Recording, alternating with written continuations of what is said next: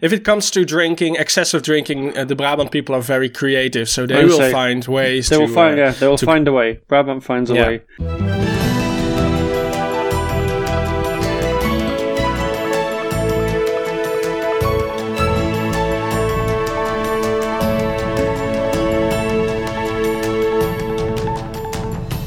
It's Friday, February the 5th, and this is the Dutch News Podcast, your weekly chance to catch up with what's been going on here in the Netherlands. I'm Gordon Darragh, Dutch News contributing editor and sledging enthusiast, and with me today is Paul Peters, master's student in civil engineering and compulsive fact-checker. Later in the podcast, we have an interview with Melle Khashgachen, the London correspondent for NSA Handelsblad, who gives us a Dutchman's insight into an eventful few years in the UK as he prepares to return to Amsterdam. Eventful few years in the UK. Did anything happen in the UK the past years? I think it was pretty quiet, really. Yeah, I thought so too. They might have brought out a new brand of tea or something, but yeah, I didn't hear much from over there. No, indeed. Yeah, but anyway, Melle will fill us in on whatever's been happening. Yeah, finally we'll hear what happened over there. Yeah. that big news vacuum. Paul, you've been getting into your fact checking this week, particularly with respect to somebody who regularly needs a good fact checking. So, what's been happening? I think you are referring to Thierry Baudet. Yeah, I think there are a couple of instances, but for Thierry Baudet and Thierry Baudet's graphs, I think were... Exactly, yeah. Thierry Baudet, as always, is tweeting a lot of misleading information, and he did it again this week. He showed a graph that compared the number of corona infections in Israel and Sweden, and he said Israel has the maximum lockdown you can imagine, and Sweden has, of course, the least strict restrictions in the Western world, perhaps in the world, I don't know. But he forgot to mention that Israel wasn't permanently in lockdown. They went in lockdown halfway in September, and they went out of it halfway October, and their numbers it dropped dramatically, and now again I think in the beginning of January they went into lockdown again, and of course at first your numbers are going up because the lockdown doesn't have immediate effect only after 2 or 3 weeks, and then it reduces drastically, and it just and that's exactly what his graph showed if he pointed out when in time these lockdowns started and when they ended. Yeah. So I helped him a little bit with that. Yeah, with some nice like hand-drawn details on the on the graph, which is a nice touch. I like that. It can be so easy. Yeah, I know. Yeah, it's so easy just to add a few facts. There was another one. He tweeted somewhere in the middle of the night, at around 1 a.m. Yeah. I was awake at that time for, I don't know. Obscure exactly reasons, why. Yeah. I saw that he tweeted a reconstruction of one of Trump's personal attorneys, I think, who sort of...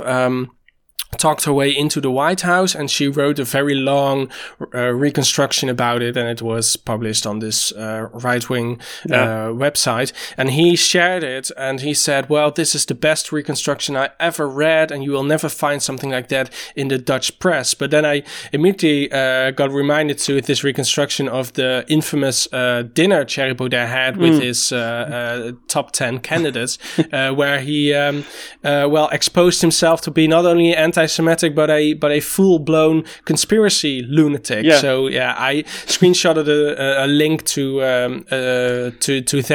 to my favorite reconstruction, pointing out that I particularly liked this one in the Dutch press as well. Yeah. So you see, I had a busy week basically, just correcting exactly. Commentary on tweets. Yeah, this could be a full-time job, to be honest, if you felt so inclined. But I suspect you don't. It could be. Yeah. Unfortunately, it doesn't pay that well, so I don't think I will continue with it. Yeah, you get lots of exposure though, which apparently is the only currency that counts in. And what are you, a sledging enthusiast?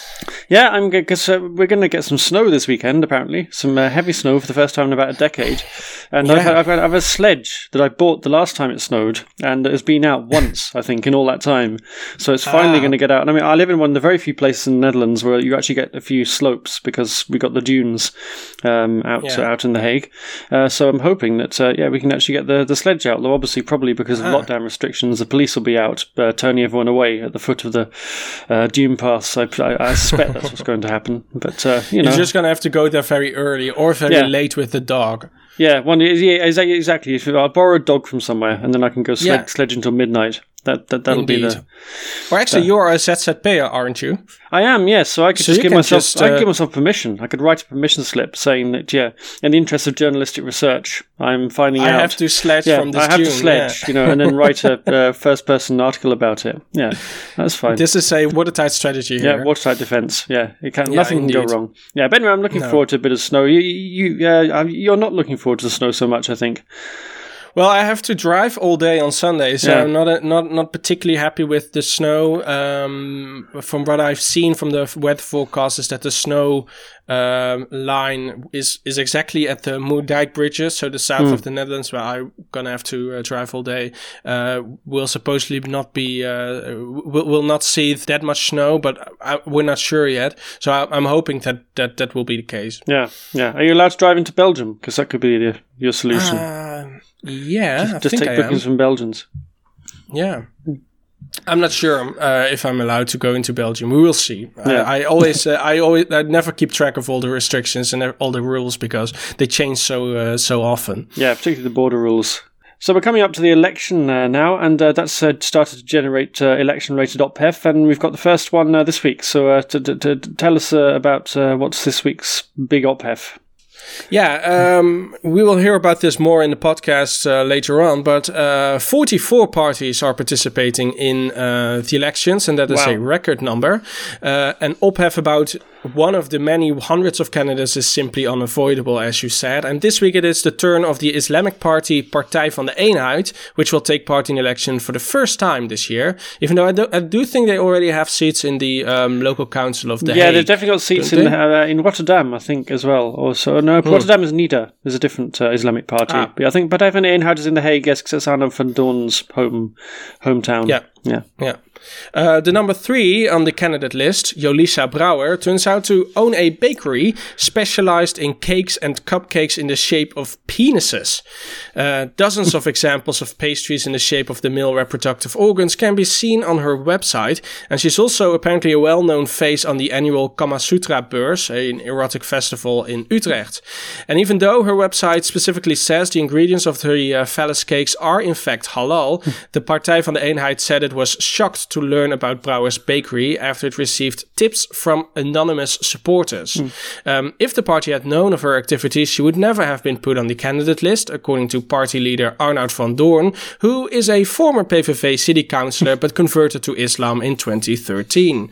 You can write a book about this guy. Yeah. I read a little biography of him as I was preparing for this this segment, and it was just amazing what he've done. Yeah, it's a famous case, isn't it? Yeah, started out as a hardline Geert Wilders disciple and then converted to Islam. It was tremendous. Yeah, and also leaked secrets from the city council, and he did many things. So if you want to have a laugh, Google this guy, and you will learn everything about it. Because of the ophef, Brouwer has decided to quit, and she has stepped down as a party candidate. But the ophef, however, has a silver lining for her because the orders on her website have skyrocketed in the past few days. Ah, good. So healthy sales of phallus-shaped cakes in. Exactly. Yeah. And I was impressed with the fact that with the detail that they were halal cakes as well. Yeah. She really, I was also impressed with that. Has she always made halal cakes, or was this just a new thing since she joined the Partij van de Eenheid? Since she joined the party. Yeah. I didn't but maybe do she that thought much to herself, research. I'm not quite sure about these phallus cakes, but if I make them halal, then it'll be okay. Yeah, indeed. It's also unknown if she always pointed them towards Mecca. I'm not sure if she did that. Yes, that's another thing we should investigate. But at the risk of going full wappy, it's almost worth speculating on whether she engineered this whole op-pef in order to boost sales of her cakes. and as a free advertising strategy. Exactly. I wouldn't be that surprised, to be honest, because it seems to be the weirdest thing for her to join a party like that and to be a number. It's a crazy story. It's a weird story indeed, and I wouldn't be surprised if there was more behind it. This week, we tell you how the government's preparing for an expected surge in coronavirus infections, why Brexit has prompted a surge in businesses crossing the North Sea, and why there's been a surge in political parties contesting next month's election. And in the second half of the podcast, I'll be speaking to Melle Khashgachen about his action-packed stint as a foreign correspondent in London. It looks increasingly likely that the 9 p.m. curfew that was brought in 2 weeks ago will be extended beyond next Wednesday morning. Although the number of infections fell by 20% in the RIVM's latest weekly report on Tuesday, there are warning signs that the more infectious B117 strain, also known as the British virus, is gaining ground. Prime Minister Mark Rutte said at his press conference on Tuesday evening that the new variant was 50% more effective, and the outbreak management team has calculated that it's already responsible for 2/3 of all infections. So it's all the Brits' fault that we're staying locked down to March. Blame them. Even though we don't have any Brits in Amsterdam. Yeah, indeed. So that's an ironic thing. Yeah, they've all been driven out of the coffee shops, but they've left their mark in the form of this mutated new virus. Indeed, yeah. I have to admit that I'm happy that with the extension of the curfew, because it seemed to be very weird to have it only in effect for 2 weeks. Yeah. Then it would have meant that the public debate about the curfew would have lasted longer than the actual curfew. So I'm just happy that we are not put in this awkward position. So I'm happy with the extension. Yeah. Also, it doesn't affect me in any way, so I don't mind at all. Yeah, it doesn't affect me much either. I was never going out before 9 o'clock in the first place. Yeah. And also, of course, I mean, the debate in Parliament almost lasted longer than the entire curfew as well, on whether or not to put it back half an hour. But yeah, it would have been weird, I agree, that after 2 weeks, which is just the point when you can see whether or not it's having any effect, so they were going to lift it. Yeah. So yeah, an extension seems a sensible thing to do. Yeah, indeed. And also the schools are starting again, aren't they? Yes, even though that's been seen by many as a risky move, including many teachers and parents, because the RIVM says a third wave is inevitable. Primary school children will be returning on Monday, but with extra restrictions. They're still, I think, in the process of drawing up exactly what those should be, so it's all a bit rushed. If any child in a class tests positive, the whole class will have to go into quarantine, which sort of sounds like a sort of bizarre school punishment, you know. And they have to take... Or not. Yeah. Or not, yeah. So instead of going to detention, you get quarantined for 10 days. They'll have to take a test after 5 days, but if they don't want to take the test, because you can't force children to take medical tests, then they'll have to stay at school for 10 days.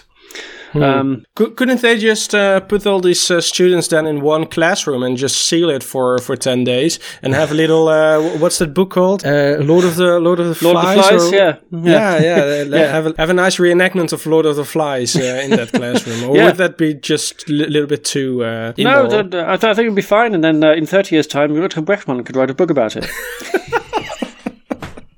No, we have to avoid this at all costs. I changed my opinion very, very, very rapidly now. The children have been saved because of the threat of another book by Bregman. Yeah.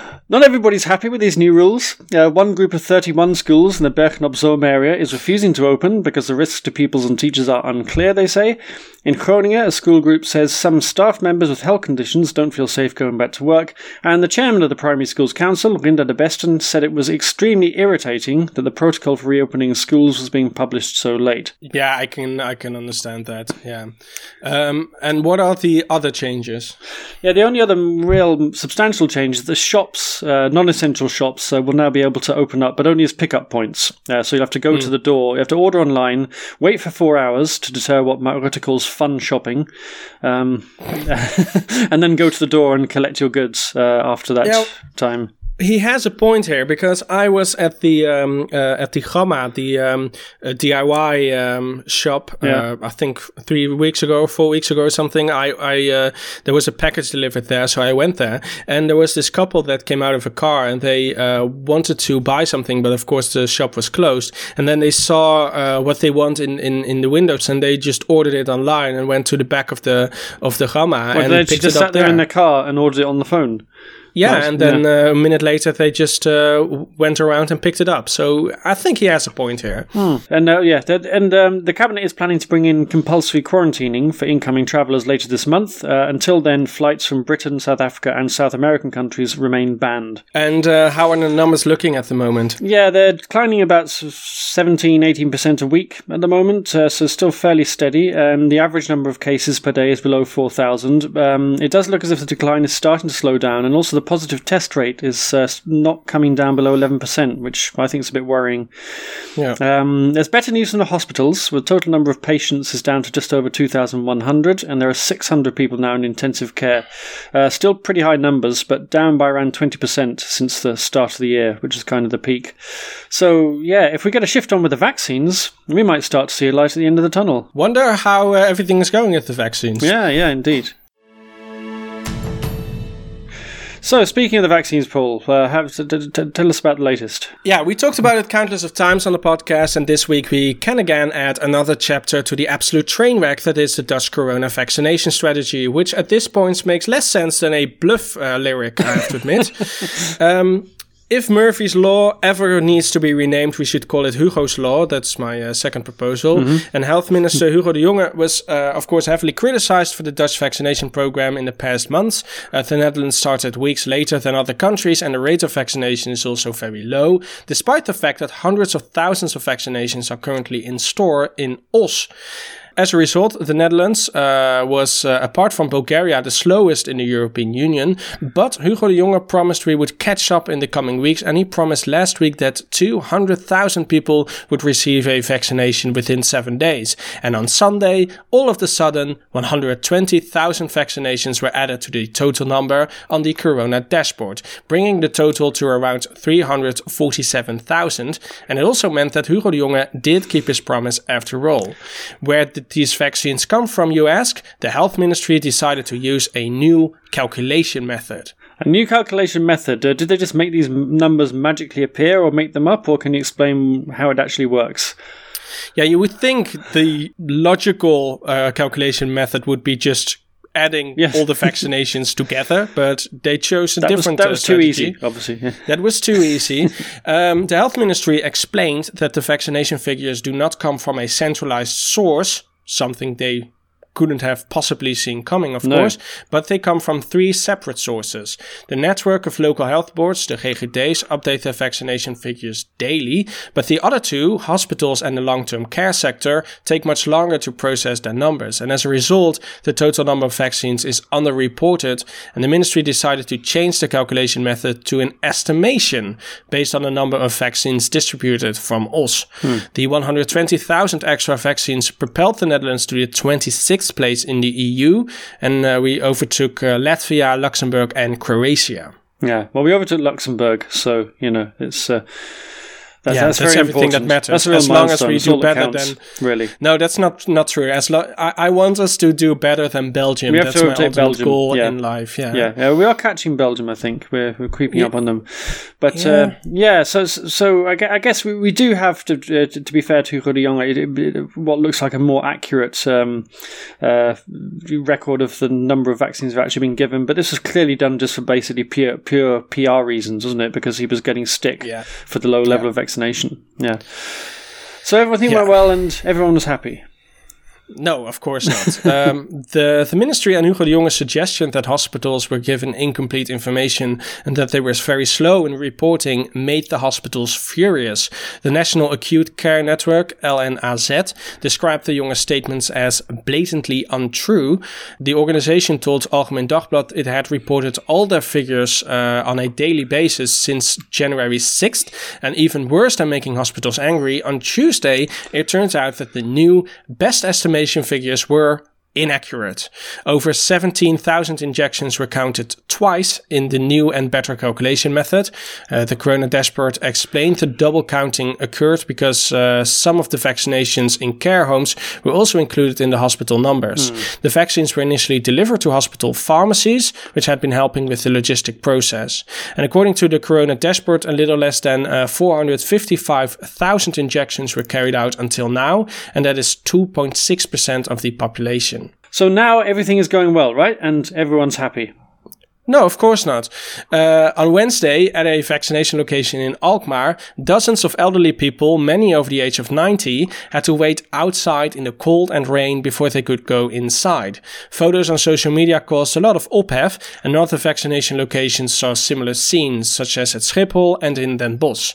Some people had to wait over 45 minutes outside before they could go in, and the GGD said they are looking into ways to improve the waiting lines, which is just putting up a tent with a heater, and that's your solution, I guess. Yeah.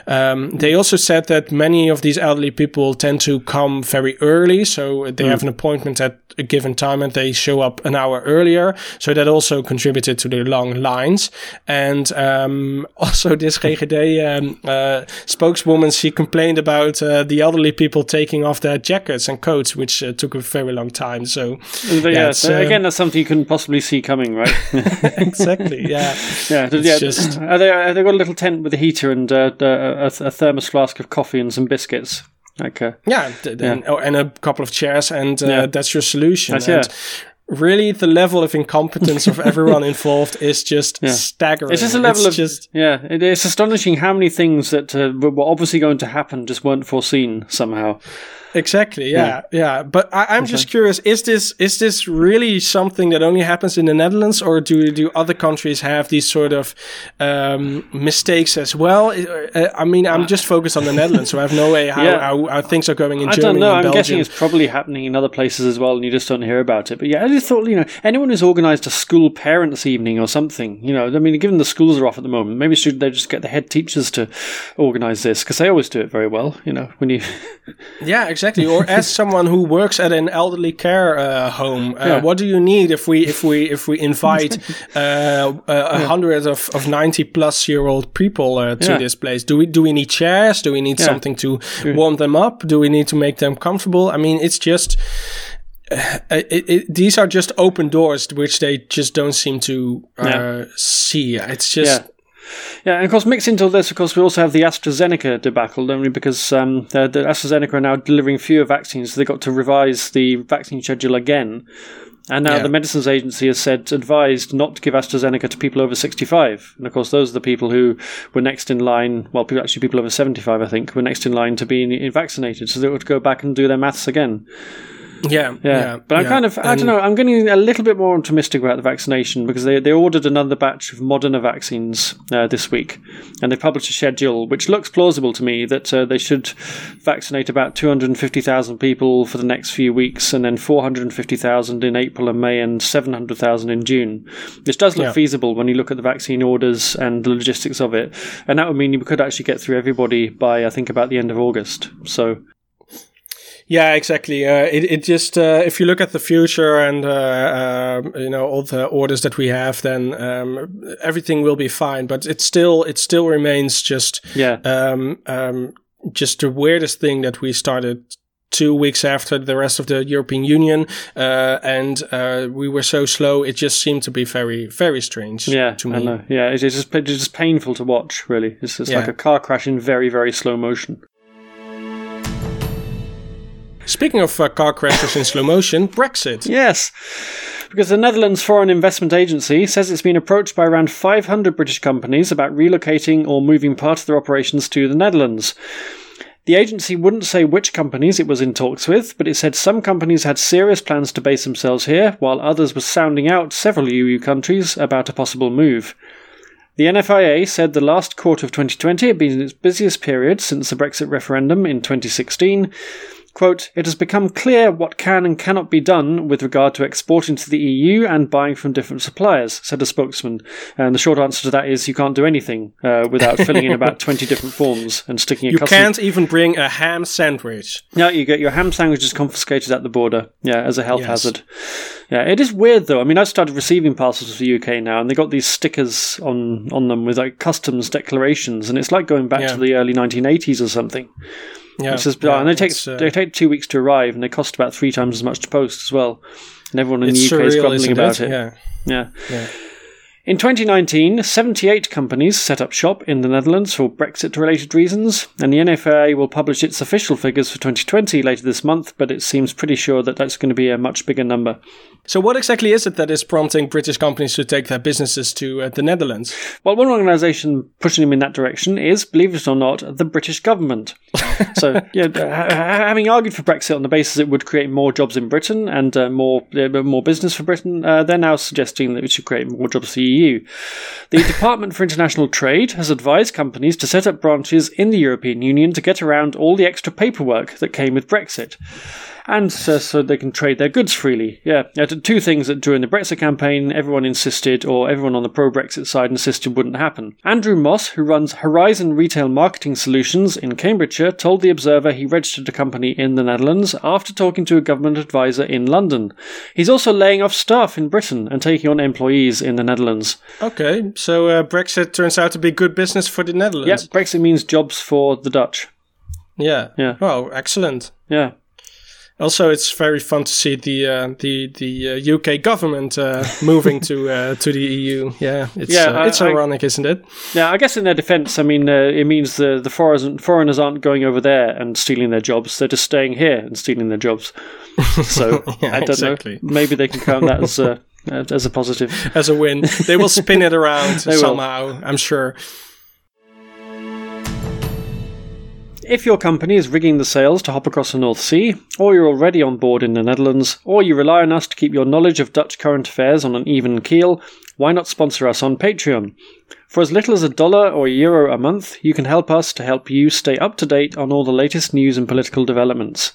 In return, you'll earn our eternal gratitude, a shout-out on the next podcast, and the chance to ask us a question. And existing patrons, or even non-patrons, are very welcome to chip in with a question at any time. We might even have a stab at answering them, but we always enjoy receiving them anyway. Yeah, we want to know how is the vaccine. Do you in your country have a Hugo de Jonge as well? I want to know. Yeah. Now, does every country have its Hugo de Jonge? Is everyone messing up their vaccinations? Because I see lots of people in Germany. Everyone thinks Germany has got their vaccinations scrupulously organised, and yet lots of Germans are complaining that it's all grinding to a halt and going wrong. So, yeah. Interesting. Yeah. This week we say welcome and thank you to new patron Lev Tatarov. So thanks to you and thanks to everyone else who sponsored us. If you'd like to join our select band of socially distancing patrons, log on to patreon.com, that's patreon.com/DutchNewsNL. The election board announced a record number of 41 parties will take part in the general election of March 15, 16 and 17, breaking the record of 2017 when 28 parties were on the ballot. In December, 89 parties had registered to take part in the election, but 47 failed to file required documents before the deadline expired earlier this week. All 15 parties currently represented in the Tweede Kamer will take part, as well as parties who tried before but never won a seat, such as Jezus Leeft and Sylvana Simons's Bijeen. Newcomers include JA21, the party of former FVD representatives who left the party en masse in November and December 2020, and the Feestpartij of notorious royal family fan Johan Flemmings. We also have BBB, a party founded by angry farmers, and Wij Zijn Nederland, which I assume is a party by anti-corona protesters. Yeah, it's a Luxembourg flag party, really, isn't it? The Luxembourg flag party, we should call it. Yeah, indeed. It's Wij Zijn Nederland is one. It's the slogan that these protesters always yell and sing at these demonstrations. Yeah. It is not certain, however, that we will see all 41 parties on the ballot, the size of a bedsheet, in March. 35 parties didn't meet all requirements yet. For example, they didn't pay the required €11,250 to participate in elections yet, or made mistakes in their paperwork. And parties have until today to correct their errors. And Gordon, which parties in the Tweede Kamer do you think filed all their paperwork correctly? Which ones did file their paperwork correctly? Yes. Well, definitely not the VVD. They'll turn up a missing document in about 10 years' time, and three ministers will have to resign. Indeed. Yeah. I think probably. I mean, the SKP will definitely have filed all the paperwork immaculately. Yeah, the ChristenUnie, probably all the coalition parties. If I'm being serious. So the CDA didn't. Nope. Or the VVD didn't. Nope. D66 didn't. Nope. And the ChristenUnie. Nope. So none of those four parties are actually eligible to take part in the election right now.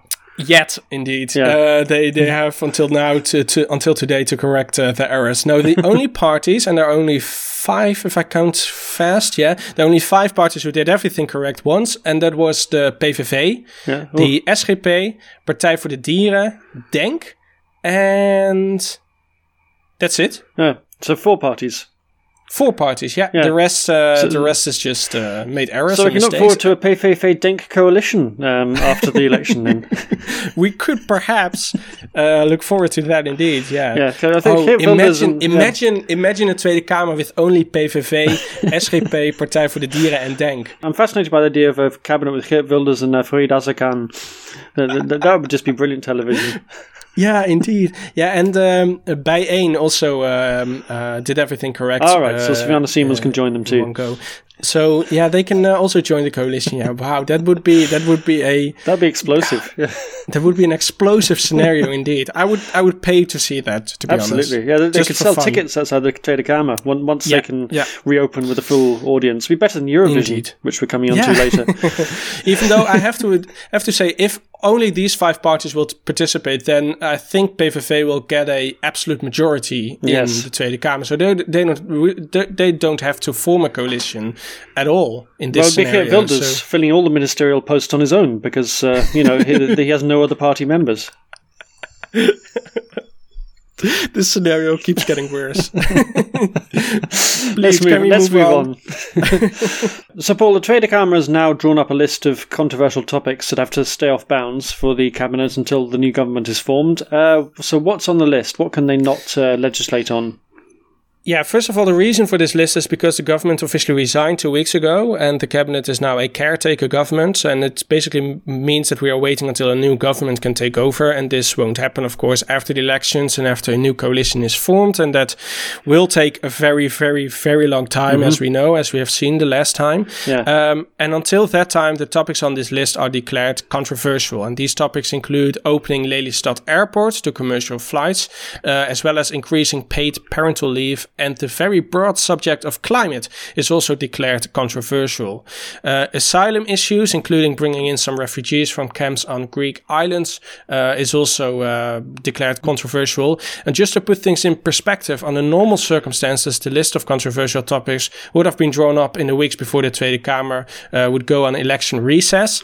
The cabinet's resignation meant this list was created not next week, but this week, just to give you an impression how little effect stepping down of the cabinet actually had. Yeah, indeed. Yeah, I'm curious that they've included the asylum issues, given that they haven't even made a start on bringing in the last lot of refugees that they promised to bring to the country. So, and it's also a very hot topic right now. So it is, indeed. Yeah.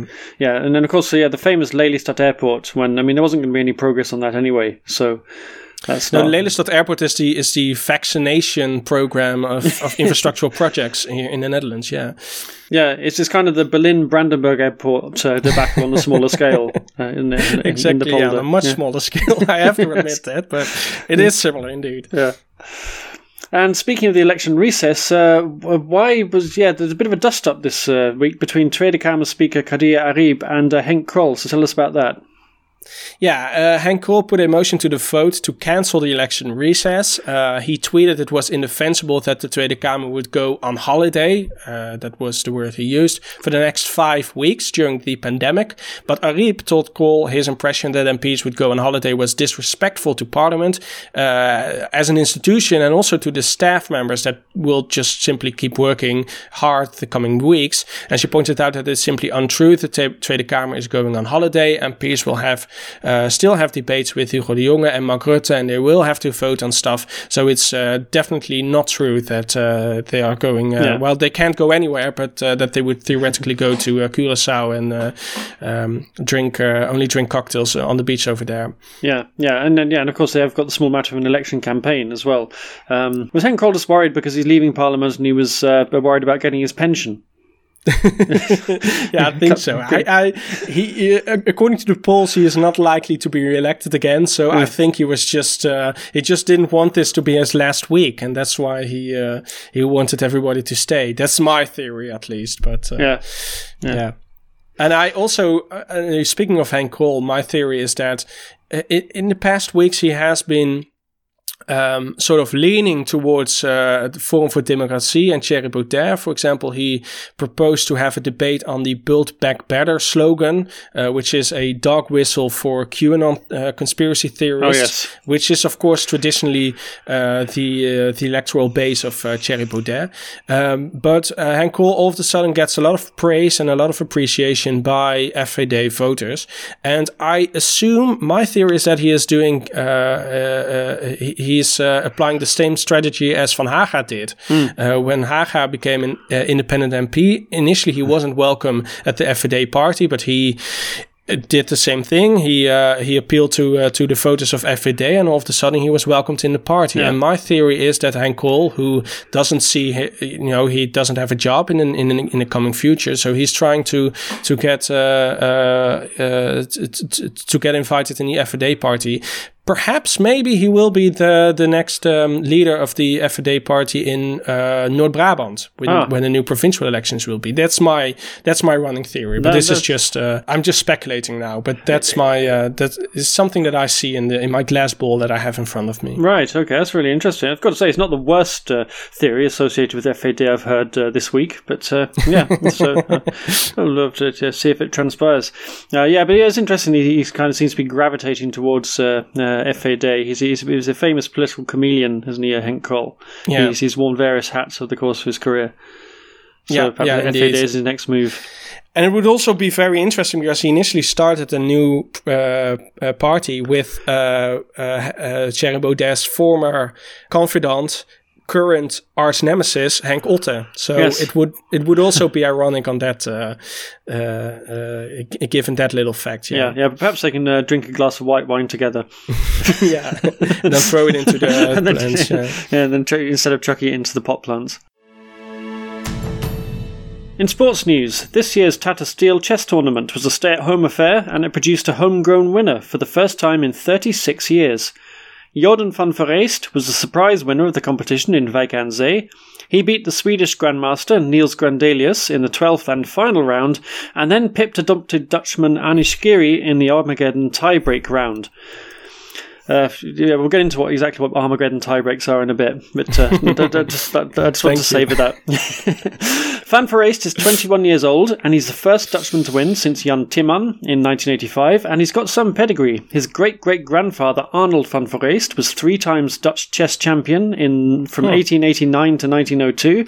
His great-great-uncle Dirk is also 3 times Dutch chess champion. His younger brother, Lucas, is also a grandmaster, and his sister, Machteld, became the first girl to win the Dutch Under-12s championships in 2017. Imagine what Christmas must be like in the Van Vereest household, eh? What do you get us this year, Dad? How nice, another chessboard.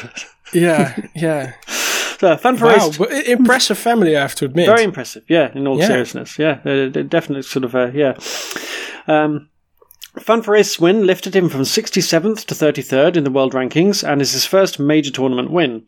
He said afterwards he felt on top of the world, so as well as being a master of chess openings, he's also clearly studied his sporting clichés.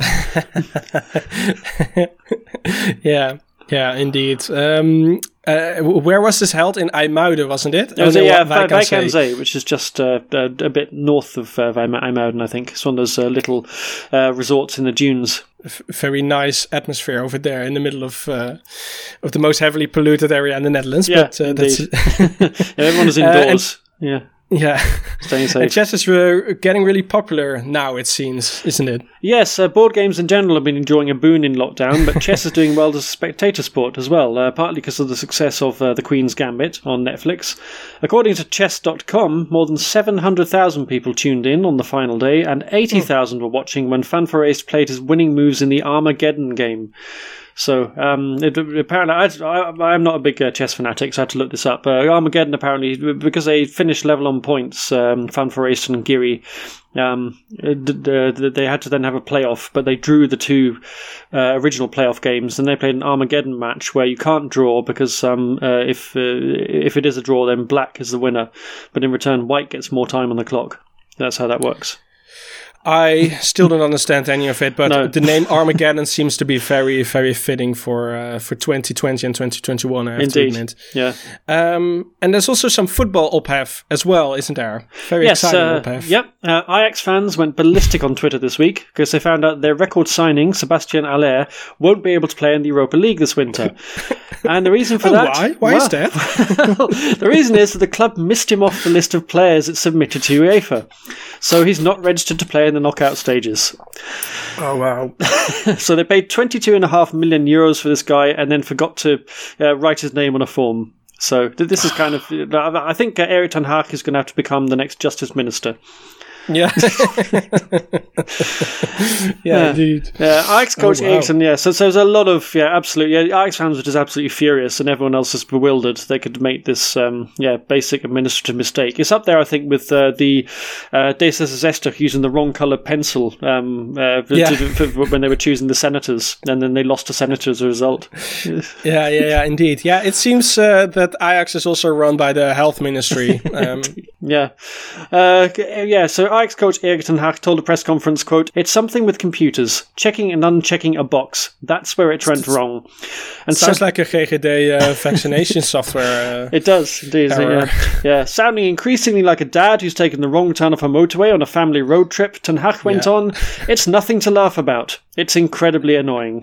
Except, of course... It is definitely something to laugh about, Erik ten Hag. Yeah. Yeah, yeah. And there's also more sport ophef. Which I kind of surprised that you failed to mention this, but it's starting to freeze again in the Netherlands, and that means that everyone starts to talk about the Elfstedentocht, this over 200 kilometers race on the ice in Friesland. But the organization has already said in November that the Elfstedentocht will not go through, whatever happens. So now we have temperatures dropping below minus 15 degrees. So everybody's excited for the Elfstedentocht. But it will not. We won't have enough Elfstedentocht, even though we might have enough ice finally. For it. So for the first time since 1997, wasn't it? The last Elfstedentocht, 96, the last Elfstedentocht. I know that it was held in 1997. I just always forget if it was also held one year before or one year after that. No, it wasn't. It was the 80s. There were two in a row, not the 90s. Oh, but yeah. Oh, okay. It would be the ultimate 2021 development if we finally had the conditions for the Elfstedentocht and it didn't go ahead because of coronavirus. Yeah, indeed. Yeah. But it has to freeze for about 2 weeks, doesn't it? And it looks as if this big freeze is not going to last that long. So probably... we wouldn't quite get the conditions. But everyone's getting very excited. Exactly. In any other year, we would already starting to see Frisian sports administrators in their fleeces on the television every evening, talking about people going out onto the ice with their brooms at midnight to try to sweep to clear them of snow, which is my favourite moment. Yeah, yeah, but none of that. Because snow is very bad for ice to grow. Yes.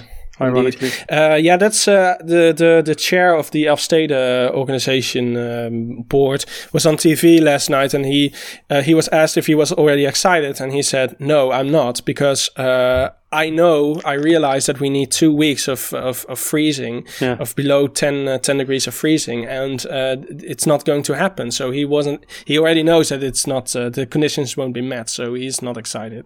Yeah. He's a very, very cool guy, very down-to-earth Frisian. Yeah, he's very phlegmatic, isn't he? Yeah. So, yes, speaking of events that may or may not go ahead, that brings us round to Eurovision poll.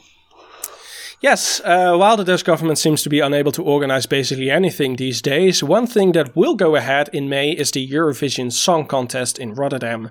The Netherlands was supposed to host the song contest last year after Duncan Lawrence won the edition in 2019 in...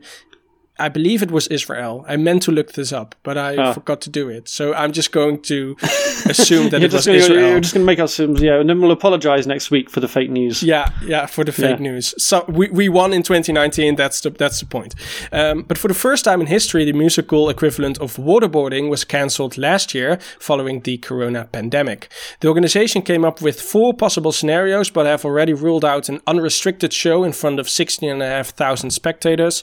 Depending on the government, government's restrictions in May, Eurovision hopes to see all 41 performers on stage with an audience of 80% of the Ahoy Arena's capacity. And another alternative is a travel-restricted version with performances streamed and a limited number of associated events. There's also a plan for a total lockdown edition with no side events and only the TV presenters in the arena. While the Eurovision Song Contest will go ahead in any event, it remains unknown if this will also be the case for our beloved Domino D-Day, which I care more about, I have to admit. It's much more important, and also if they have Domino D-Day this year, will they have dominoes in the stands cheering like they do on Marble Mania? Do you watch that, Gordon? I tuned in last night for the first time. It was quite surreal. It was indeed quite surreal. Who were the guests over there? Because when I saw it, I believe last week, we had Ronald de Boer and Wesley Sneijder and Giovanni van Bronckhorst, and they were footballing with marbles. It was the most surreal thing ever, indeed. It is quite bizarre. Yeah, just watching people like chasing marbles round and round the course, and then cheering them on. Like you can somehow influence how the marbles roll. It's amazing. You can't do anything about it. It's gravity. But it's been a huge success at Marble Mania, hasn't it? It's been one of the success stories of lockdown. It is a TV hit apparently. Yeah. And I don't understand why, but no. John de Mol has a way to come up with these ridiculous ideas which turn out to be huge successes. So he done it again. Yeah. For the second half of this podcast, I'm talking to Melle Khashgachen of the NSA newspaper. Melle has been NSA's London correspondent since 2016, and his 5-year stay has been dominated by the big beasts of Brexit and coronavirus. He's now moving back to Amsterdam to join the editorial team, so I asked if I could interrupt his packing to get his reflections on the last 5 years and his thoughts on returning home. Welcome, Melle, and thank you for joining the podcast. After covering British politics for the last 5 years, I guess the first question I should ask is, have you booked a good therapist? Well, thank you for having me on. No, I haven't booked a good therapist. I haven't had the need for one. I wrote a book over the first lockdown in the summer.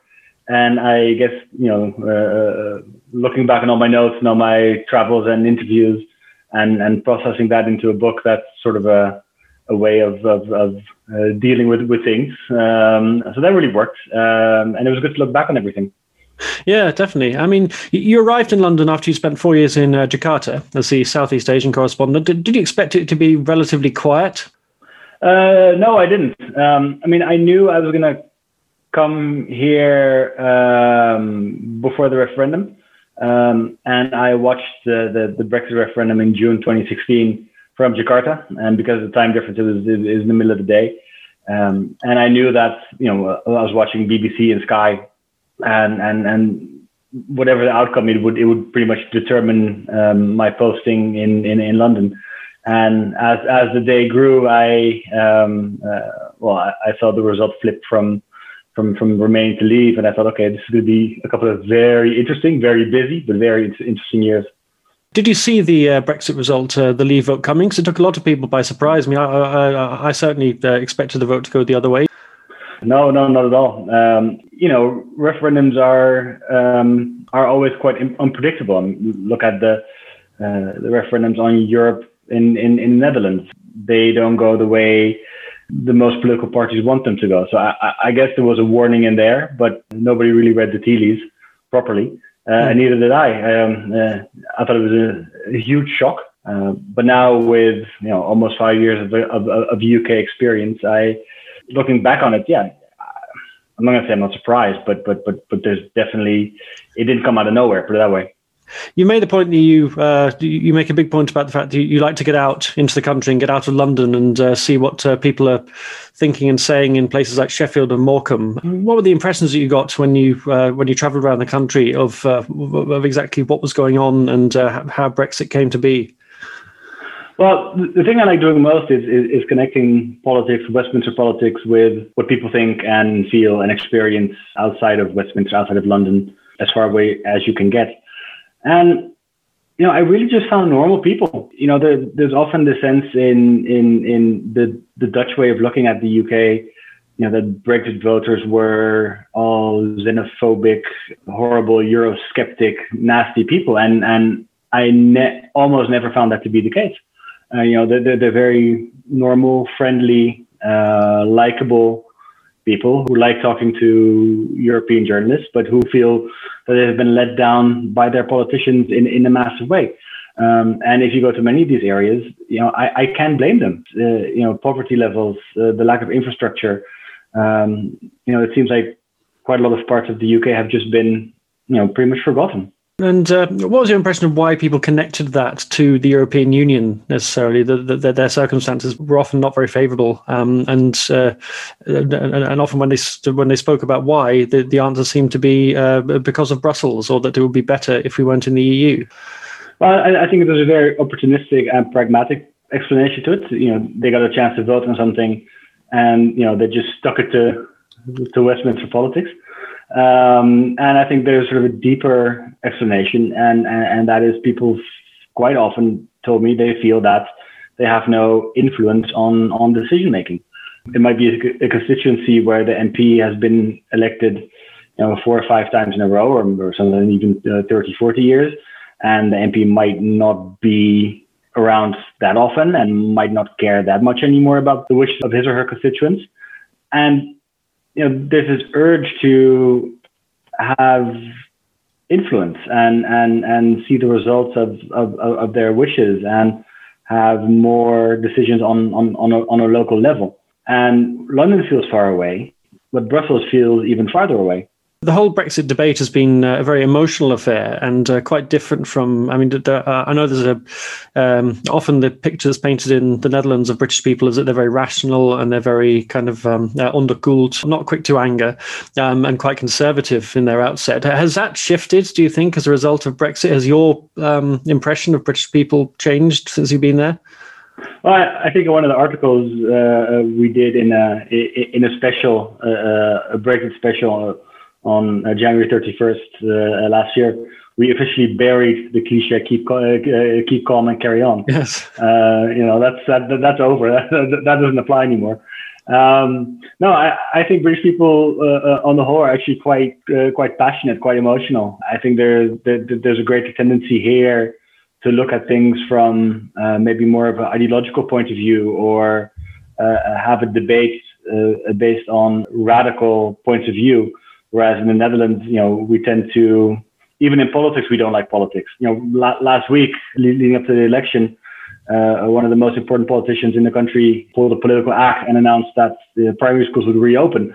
There was sort of this dismay of, ooh, he's using political tricks. Yes, of course he's a politician. Yes. You know, and I think in the UK, there's more of an acceptance that, you know, politicians will be politicians, and they'll do politics, and sometimes that's a bit dirty. You know, there's nothing wrong with that per se. You also spent a lot of time travelling around the nations of the UK, because there's been discussions about the impact of Brexit on Ireland, and that the Scottish independence question is still there. From your point of view, do you think Brexit is a real threat to the UK's continuing existence?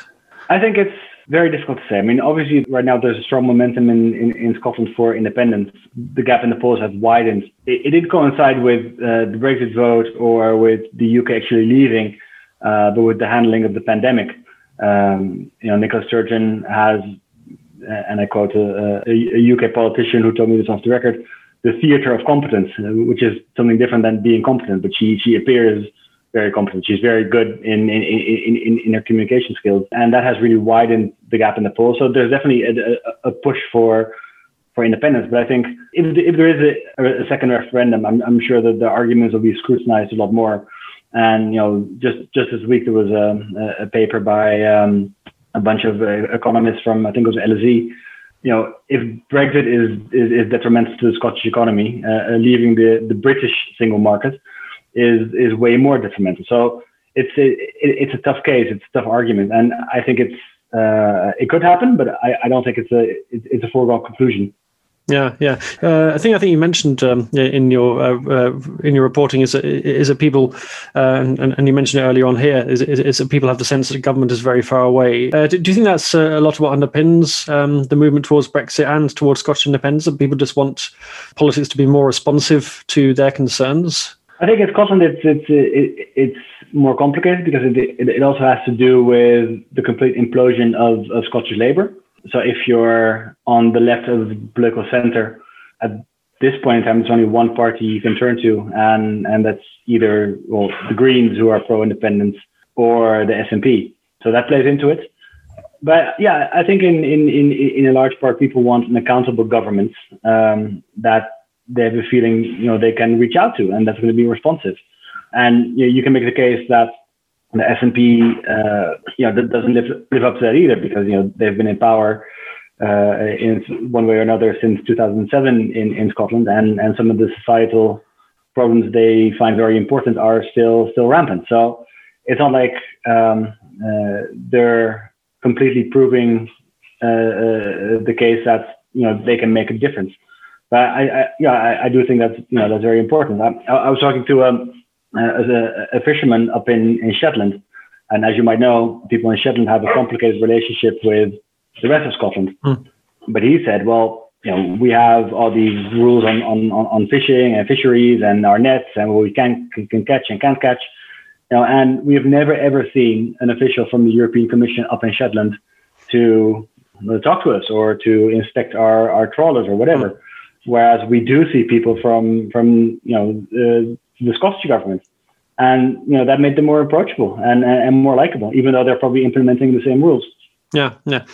Obviously, Brexit's dominated your time in the UK, but also the coronavirus pandemic in the last 12 months. And early in the first wave, you took your family to your holiday home up in Wales. So how was that as a vantage point to see what was going on? Well, it sort of happened by chance. I mean, we left right before lockdown, so we didn't break any rules. We didn't follow Dominic Cummings. And then basically, once we were there, we weren't allowed to stay there, but we weren't allowed to leave either. So we didn't know what to do. So we asked all the other people in our little hamlets, what do you think we should do? Do you want us to stay or do you want us to leave? Either way, it's fine. And they said, no, you're very welcome and stay. Even though at the same time, on the BBC, there was quite a lot of news on Welsh nationalism rearing its head, and all these graffiti things on the side of the road. Wales is closed, tourists go home. In English, not in Welsh. So it started at that. Yes. But people were very friendly to us. But I guess my vantage point is it's strange to all of a sudden realize that England and Wales, London and where we are, they're really not in the same country. All of a sudden, out of nowhere, we have to deal with this, de facto border. We're allowed to travel back home. Mm. And, for the last couple of months, we're not allowed to go to our very much loved little cottage there because, we're not allowed to go into Wales. Whereas, I was reading a book on Britain from, I think it was 20-30 years ago. Yeah. And they don't really even distinguish between Wales and England as being separate countries. Yeah. So on the one hand, devolution has really created this sense of, you have the four nations within the United Kingdom, and they have their own powers and their own identities and their own cultures and partly their own languages. And that's, I think, in a way that's positive because that does give people the sense that, there is a government that's out there to fight for their cause.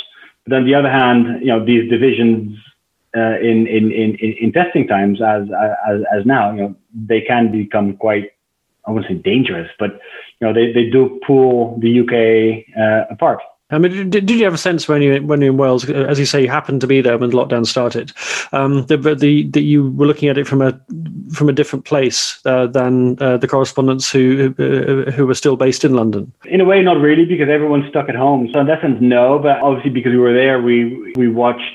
Or we followed the Welsh news quite closely, and you do see a different approach between the Conservative government in London and the Labour government in Wales. You really do notice that Wales has, especially in the rural areas where we are, very little healthcare facilities, quite a lot of vulnerable and elderly people.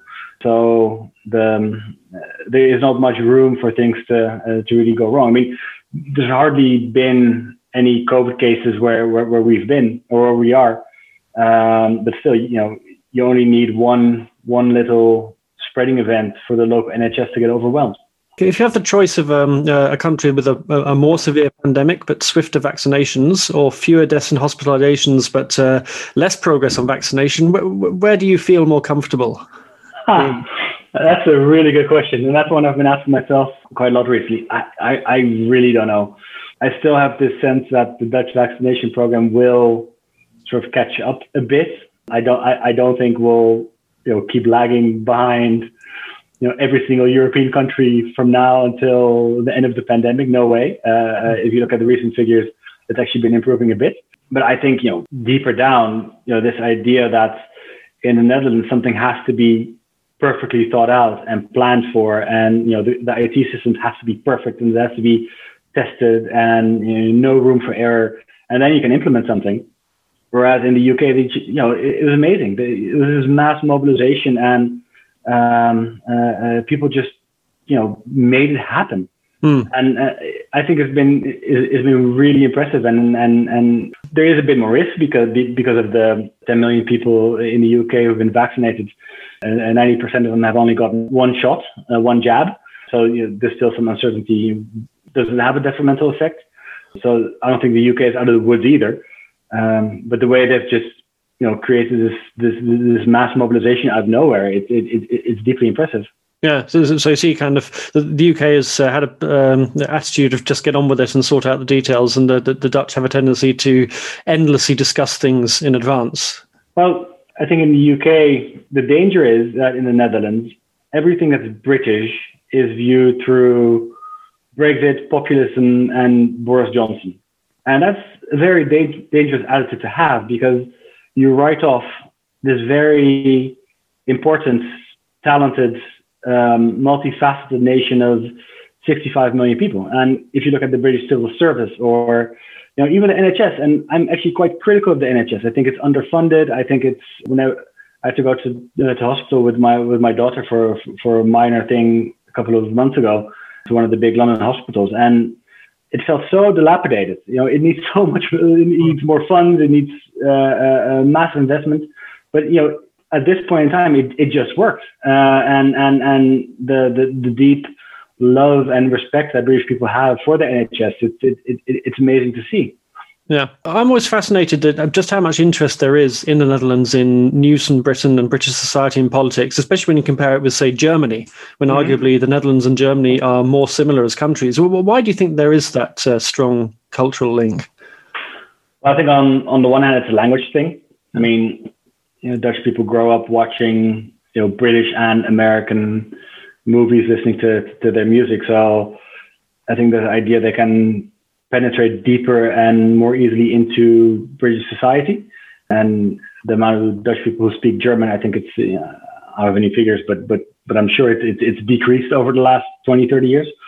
And I also think there's a cultural link. It's this idea of both being pragmatic, open-minded people with nations who depend on trading and their historical similarities, both former dominant colonial powers. So there's lots to be shared. I always notice on Twitter, Dutch and British diplomats, they always post pictures of the same type of skies or rainy days or beaches or North Sea neighbors. Of course, it's a diplomat's job to forge ties, even though sometimes they're not even there. But I think in this case, they have a point. Do you see that connection weakening as we move into the post-Brexit world, or do you think the things that underpin it and the cultural connections will mean it survives? Well, I think it will weaken because it's going to be more difficult to go back and forth. Yeah. Last year, I did a very nice article with a colleague of mine in Amsterdam, and we took the ferry, the Stenne line from Hoek van Holland to Harwich with a group of either Dutch people who spend a big part of their life in Britain or the other way around, and we talked about what is it like to move from one place to the other and. Fall in love, find work, divorce, and stay behind, or everything. What's it like to live a life in two nations? And just the ease of being able to go back and forth was so important for their personal history and their family history. And if you have to meet a point system to be able to get a job in Britain, or you have to meet visa requirements to get a job in the Netherlands, or as a university student in Leeds, you can't just go to the University of Amsterdam or the other way around. Those ties are going to weaken. Now, as is customary for a foreign correspondent, you've managed to publish a book reflecting on your experiences before you leave. What makes yours stand out from all the reams of other books about the UK on the shelves of Dutch bookshops? Good question. I look at the UK from the point of view of not only politics.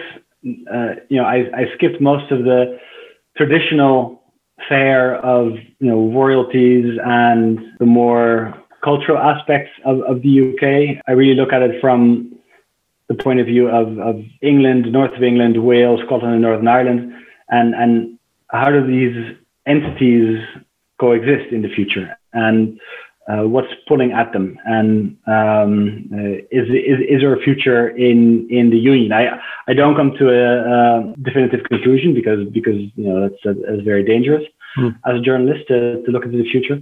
But I do show why the United Kingdom is not as united as it is, and why also the referendum vote in 2016 is radical. But if you dig a little deeper, the reasoning for it is not so radical for all the reasons we discussed in this podcast. So I think it's a good read for Dutch people to sort of get rid of the idea that this Brexit vote was an act of lunacy. The results might be damaging to the British economy and the future of the UK as a global nation, a global power. But the reasoning behind it was actually quite, I wouldn't say rational, but it was, these people didn't think they were doing anything out of the ordinary. Yeah. So when you collected your thoughts, you could see the origins of this, that it wasn't something that just appeared out of nowhere. Yes, exactly. And also this idea that, Brits are inherently more Eurosceptic than the Dutch. Of course, there are historical differences. The UK is not a founding member of the EU. British politicians on both sides, both the Labour and Conservatives have this ambivalent relationship with European integration and giving up sovereignty. But most normal people I talk to in Britain, if I compare them to normal people in the Netherlands when I visit my parents who live in Zeeland, it's pretty much the same arguments. Too much money, too far away, why do we need this? So even though opinion polls show that there's something like 80 or 90% support in the Netherlands for EU membership, that is something you have to continue to defend if you want the Netherlands to be part of the EU. It's not something you can take for granted, because I think the right politician could make a very effective argument and really push a Eurosceptic cause in the Netherlands. Do you think there is a danger that this kind of very tribal political climate that you see in Britain now, with two almost irreconcilable camps, could arise in the Netherlands too? Or do you think the system makes that less likely? I think the system makes it less likely. And I think if you break it down in the UK, there is actually much more of a consensus way of doing politics below the surface, because both within the Labour Party and within the Conservatives, you have all these different factions, and they have to find some way of coexisting and formulating party policy. So it's more done on that level and less between parties. But I don't think the Netherlands will ever turn into a system with two dominant parties. I don't think that will ever happen in the Netherlands. What are you going to miss most about Britain, do you think? Traveling. I just love the way. If I get on a train in London and 5 hours later I'm in Scotland or on the other side of the country, it's so completely different. It's like those extremes. That's something you don't have in the Netherlands. I'm going to miss the creativity, just the fact that people are so outspoken and like voicing their opinions in the newspaper. I talk to colleagues back in Amsterdam, and they say if you go out on a reporting trip, it's really difficult, you know, to get people to give their first and their last name for an article in the newspaper. And I've actually never, ever had that problem in the UK when it comes to Brexit stories, at least. People are always willing to have a chat and be open and voice their opinion. And I really like that.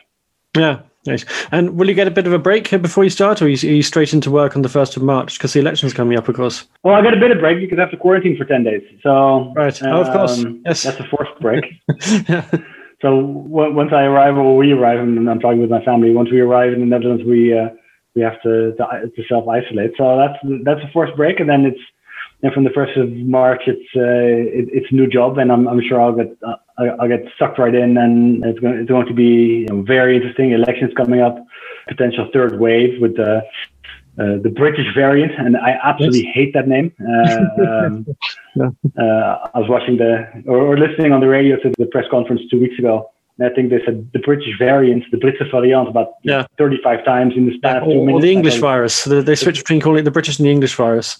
Yeah, I think it's quite strange. I mean, you know, last year when Donald Trump called COVID or coronavirus, you know, the Chinese virus, everybody was angry because, you know, that's so intense, because you can't say that. Why create animosity with China? And now it's like, okay, but if the British variant, what is the variant of? The Chinese virus, or has coronavirus become, you know, a Dutch virus? It doesn't make sense. And I think after a year of pandemic, we should be able to talk about these matters in a bit more of a responsible manner. You know, it's the fact that, you know, British scientists found this variant in Kent. It's proof to how well you know, the UK scientific community is dealing with this, because, you know, they're actually doing this, you know, the sequencing and the testing, whereas in many parts of the world they're not. So the fact that they discovered it goes to show that they're, you know, they got their eye on the ball. Thank you very much for joining us this morning, Melle. And I wish you all the best with your packing and your quarantining, and with your new job. Well, thank you for having me. It's been a pleasure. That's all we have for you this week. This podcast is a production of Dutch News, which can be found online at dutchnews.nl. We'll include links to everything we talked about today in the liner notes. You can get in touch with us by email to podcast@dutchnews.nl. And if you want to help us out, please subscribe to the podcast and leave us a rating. You can also back us on Patreon at patreon.com/DutchNewsNL and earn yourself a free shout-out on the podcast. My thanks to Paul Peters and to our guest, Melle Khashgachen. I'm Gordon Darragh, and we'll be back next week.